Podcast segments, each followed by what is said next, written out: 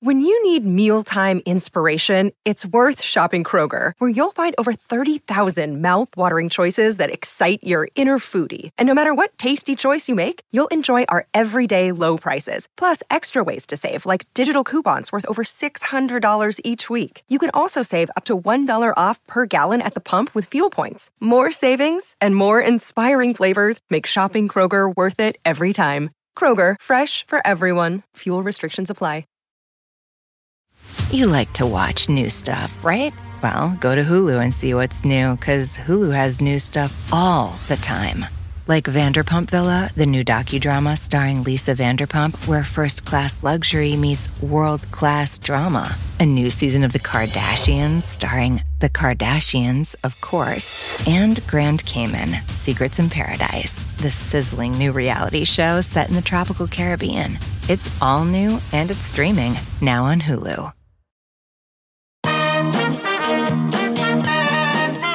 Hey, you're listening to the five minute talk show with Phil Iazetta. We're bringing you today's best comedy and entertainment personalities. Now, your host, Phil Iazetta. Joining us on the five minute talk show hotline is a gentleman who you probably know from that little viral video he did a couple years ago. And, and, let me tell you, he'll be at the Treasure Island Casino this weekend in Vegas. Chad Prather, of course, the guy I'm talking about. If you want tickets, if you can get out to Vegas, 866 712 9308. Chad, before we get into the thick of things and what you're going to be doing and all that stuff, Vegas is going to be a rough place for you because this is not a red state. So I, I, get in trouble just for expressing my opinion on how I feel. I don't even let people know who I'm voting for. I just see a travesty in front of me and I just speak the truth. I guess people don't want to hear that these days. So you're going to be up against it now in front of 1,600 people in a blue state. How are you ready to deal with that? Oh, we always have a blast. You know, we were at Treasure Island last year, and you never know when you're going into a place. Sometimes you think that the places you're going are going to be one way or another in terms of how they lean in their beliefs or their politics or whatever. But you, you sometimes get surprised by it. And Vegas has been no different. Folks show up, they they come out and, and have a good time. And it's funny you mentioned that because whatever whatever you say that people may disagree with, that's what they gravitate towards, and then they start to identify you as that. I'm reasonably fair. Yeah, I'm a right leaning conservative comedian that uh, that speaks his mind pretty openly and honest, and that's kind of become taboo in this day and age. But you know what's funny, Phil, is is my most supportive state that we go to year after year is California. 15 shows a year in California. It's crazy how folks show up out there. I, I don't believe uh, that. I don't believe that. I think it, you're lying. I, I, won't even go to California anymore, Chad. I, I won't even go to California anymore because of what's going on there. I mean, I, I don't it's like crazy. to. Yeah, I don't like to claim that I'm a Republican or a Democrat. I'm an independent, okay? And right, you know, I, right. I'll be honest. I voted for Trump because I wouldn't vote for Satan. So that was the only alternative there was for me. And just because of that, people have argued with me. Now, I don't know, as a comedian, you know, I'm just a radio guy, but as a comedian, when you speak your opinion, and, and it could be right or left or whatever, just speaking your opinion. It used to be you were allowed to do that without getting pigeonholed. Now, right away, right. when they refer to Chad Prather, it's not as a comic, Chad, it's as a right wing conservative comedian. Why? Exactly. They do that, you know. And I, and back to your point, you know, back in 2016, I did a video where I said trying to figure out which uh, president or which candidate to vote for is like trying to figure out which venereal disease you're most okay living with for the next four to eight years. You know, I went into a voting booth and there was two boxes. One said Hillary Clinton, and the other one said not Hillary Clinton, and we wound up with Trump. You know, so here we are. But people want people love labels, and I think the reason they love labels is it, it's it's like imagine, you know, you're going through the clutter in your house and you put stuff in a box and you label that box and you put it on the shelf and you know whether or not you want to deal with, with what's in that box based on the label. And so people, it just helps people simplify their lives. They've gotten so label happy that they love to put labels on people and then they don't have to deal with you. There's no sense in listening to you. But I love listening to people with a different opinion. Yep. Uh, you know, I can I can name several comedians who are out there who are very left leaning, who who I probably wouldn't agree with on many of their politics. You, you take a, a Jim Jeffries, for instance. I can laugh at Jim Jeffries when he's when he's you know talking about the Second Amendment and how crazy we are as a gun culture in America. And, and I may not agree with the things he says and assessments, but I'm laughing at it because it's comedy at the end of the day. Right. And and if you know if somebody can take something, point to it, and and wrap it in humor, you know. But we've gotten so thin skinned. You see where you know Pete Davidson a couple of weeks ago came out where he's making people sign a million dollar uh, non disclosure before they go into his show.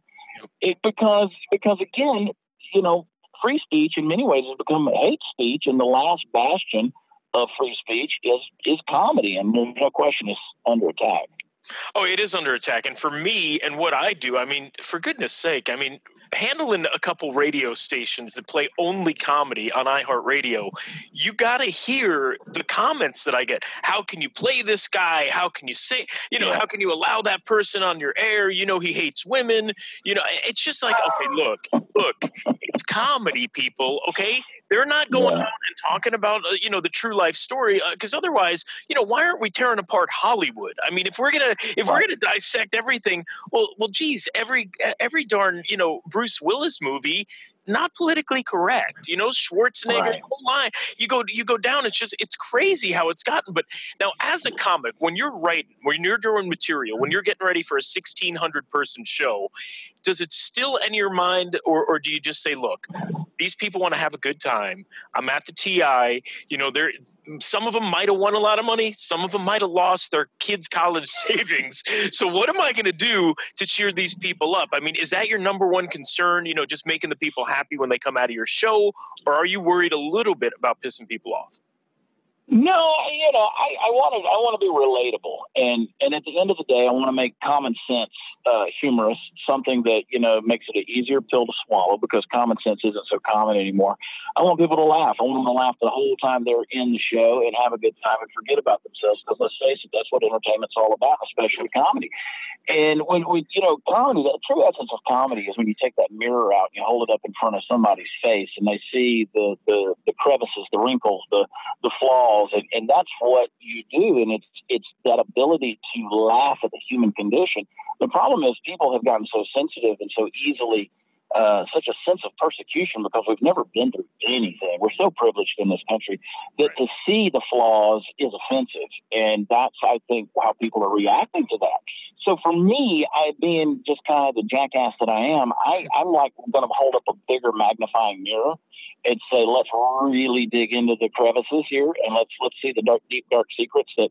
let's be honest, you got to admit they're there, they exist. I mean, oh, stereotypes yeah. exist for a reason. They're based in fact, and, uh, and just right up front, I tell people I'm not apologizing. I, I'm going to make fun of myself, and I'm going to make fun of you. I'm going to make fun of situations. I'm going to make fun of Donald Trump. I mean, good God, if, you, if you're not making fun of Donald Trump, I don't care if you are conservative. I mean, this. I mean, come on. I mean, yeah. guys, you got to be making fun of Donald Trump. I mean, the guy's sitting butt naked on the toilet at 3:30 in the morning with his orange speedo tan line, tweeting out stuff, controlling the news. It's funny. And that's what makes America America. I would want people to make fun of the president. You know, do it in good fun. Don't do it maliciously. You know, why yeah. can't people make fun? Jerry Nadler is the he is a walking, breathing elf on a shelf, and nobody's even made fun of this guy. I mean, these are characters.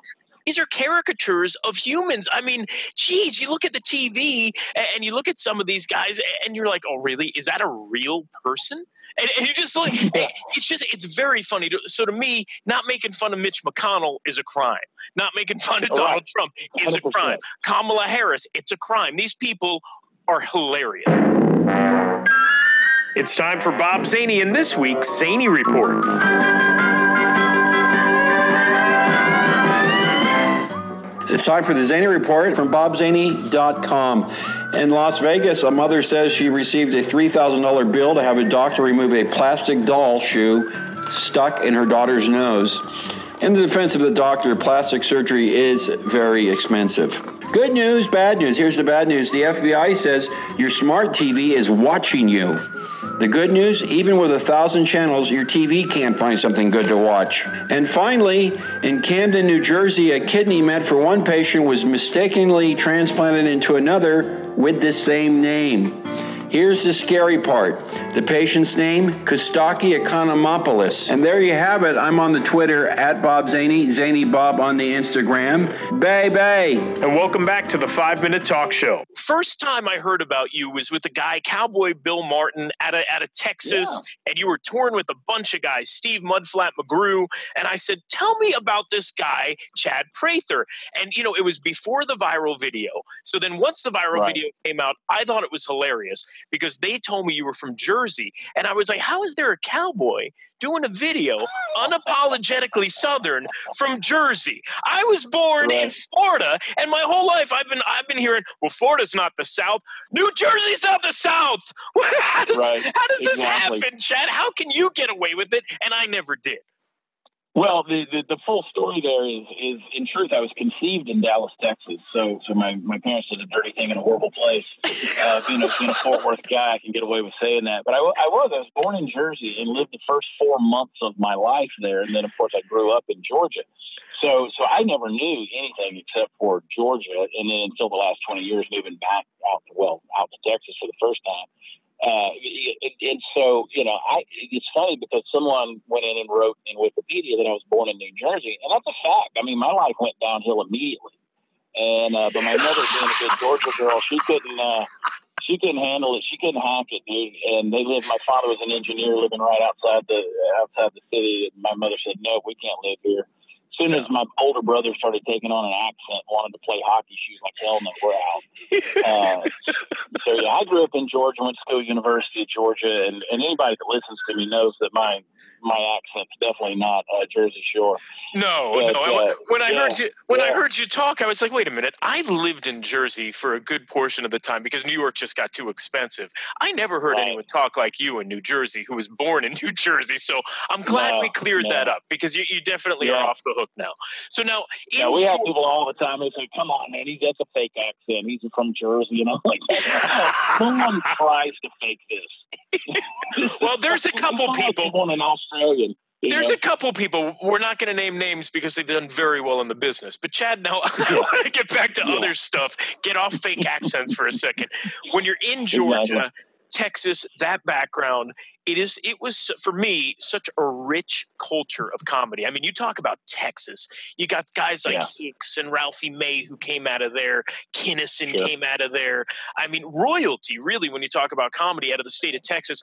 Georgia's Yeah, Bill Hicks. I mean, the list goes on. It's crazy who were some of the people when when you were coming up? Because you know as a comic you got to do just as much study and people never talk about this but yeah. developing an act you have to study. Who were some of the guys that you watched that kind of influenced you a little bit? Because i think i know the answer but i want to hear you say it yeah, style, stylistically for me, Carlin made a big influence. Uh, just his ability to just go off on an audience uh, was always impactful for me. I had to sneak around and watch it. My mother would have died. Uh, and then I ran a needle through the records of Bill Cosby. I loved his storytelling ability. Uh, a great Texan, Bill Hicks. I love I, I love Hicks' uh, unapologetic lean towards politics and, and just the way he would just take on a anything that was was there culturally that was happening and just didn't apologize to anybody. And then of course Robin Williams. Of course everybody loves Robin Williams, a guy who you know his improv of just just taking an audience and whatever he found in it, found humor in it. So there were a lot of those guys, but then there were writers. There were guys like Lewis Grizzard. He was, of course, a Georgia uh, humorist, and and uh, you know folks like that that were very heady, very intellectual in their humor. And so I still to this day consider myself a storyteller or a humorist, not so much a joke teller or a comic.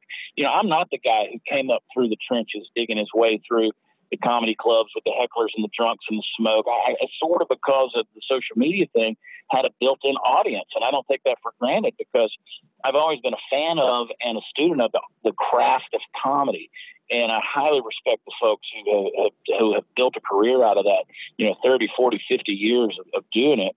And it's it's just a it's just a huge honor to be able to go out there at a place like Treasure Island and stand on the stage with so many great performers and voices have been, and, and just kind of be in their shadows, so to speak. It's it, and to do it in Vegas uh, goes without saying. Well, no, you had it right the first time because to say Vegas is one thing, but you know you got to hat, give hats off and, and, credit to the people at TI because it, it, the last I'd say eight years, seven years, they have really done an amazing job of getting good yeah. comics on that stage. And, you know, say what you will, but a guy like Cosby, uh, people, regardless of what your political view is, Whoopi Goldberg. Yeah. Stage. I mean, they really have delivered. So to play that stage, to be part of that stage yeah. you, it's got to really mean something. Especially, you know, let's be honest, Chad. It's not all roses and and rainbow no unicorns, you get a lot of hate, especially because of the way you came up. You talked about it, the social media. Yeah. Why do they resent the fact that, hey, Chad Prather's headline in TI in front of 1,700 people, and I've been doing this for 25 years, and, you know, I can't even get on a stage in, in Dubuque, Iowa. Yeah. What do you say to yeah. those comics? I mean, it, it, I know what I say to them. but what do you what do you say to them? Because when I don't play those guys' albums, when I don't play their stuff, and I don't yeah. hear people talking about them, there's your answer. But what do you say to those guys?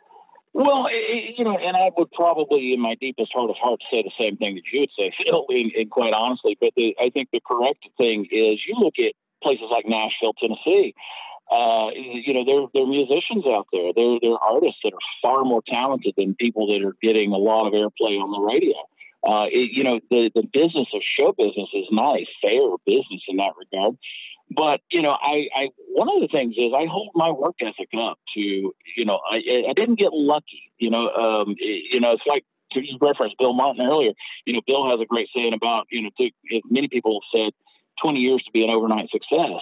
And, you know, we worked hard on the social media. We worked hard on getting ourselves out there. I've got a lawyer friend who said, You're the first guy I ever knew that got famous by pretending to be famous. And uh, there's an element of, there's a huge element of truth there. I just said, This is where I want to be. This is the platform I want. And so just go ahead and live as though you're already there.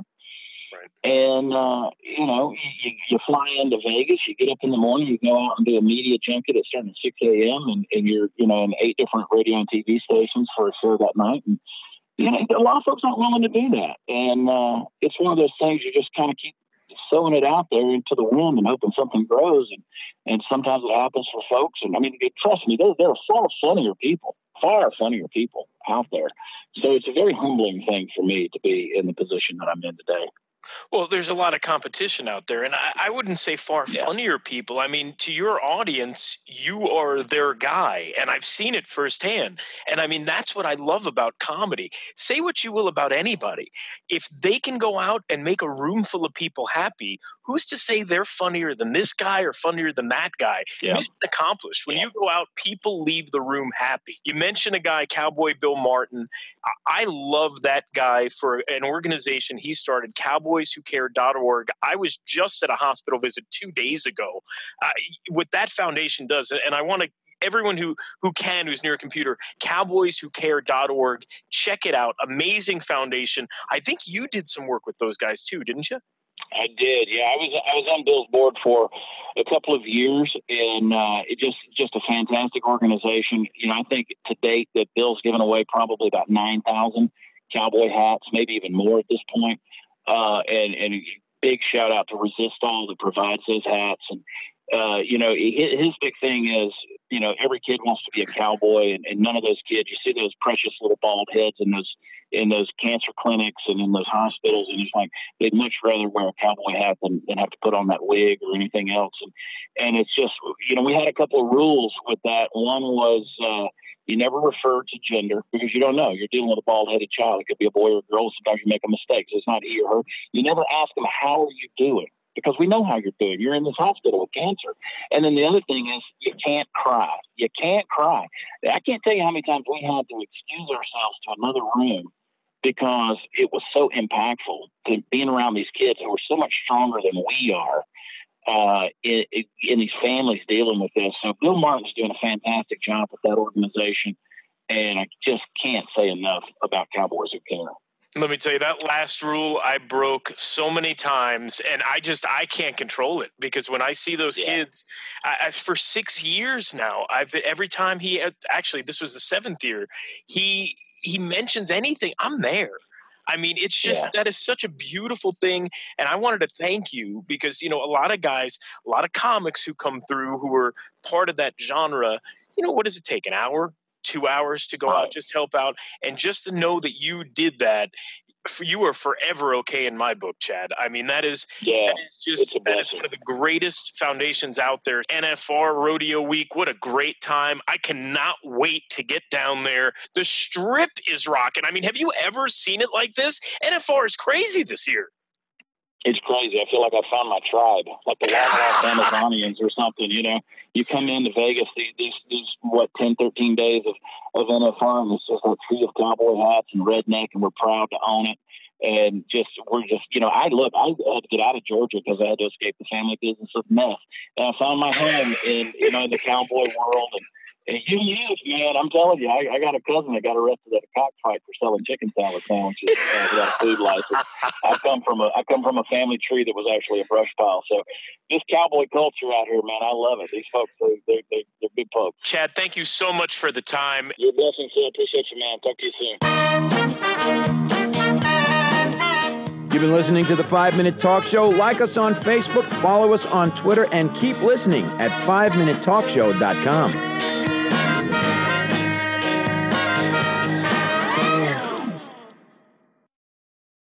Life is a highway, and on it there will be many chicken sandwiches. But there's only one McCrispy. So go ahead and hit the turn signal if you know about this juicy gem of a detour.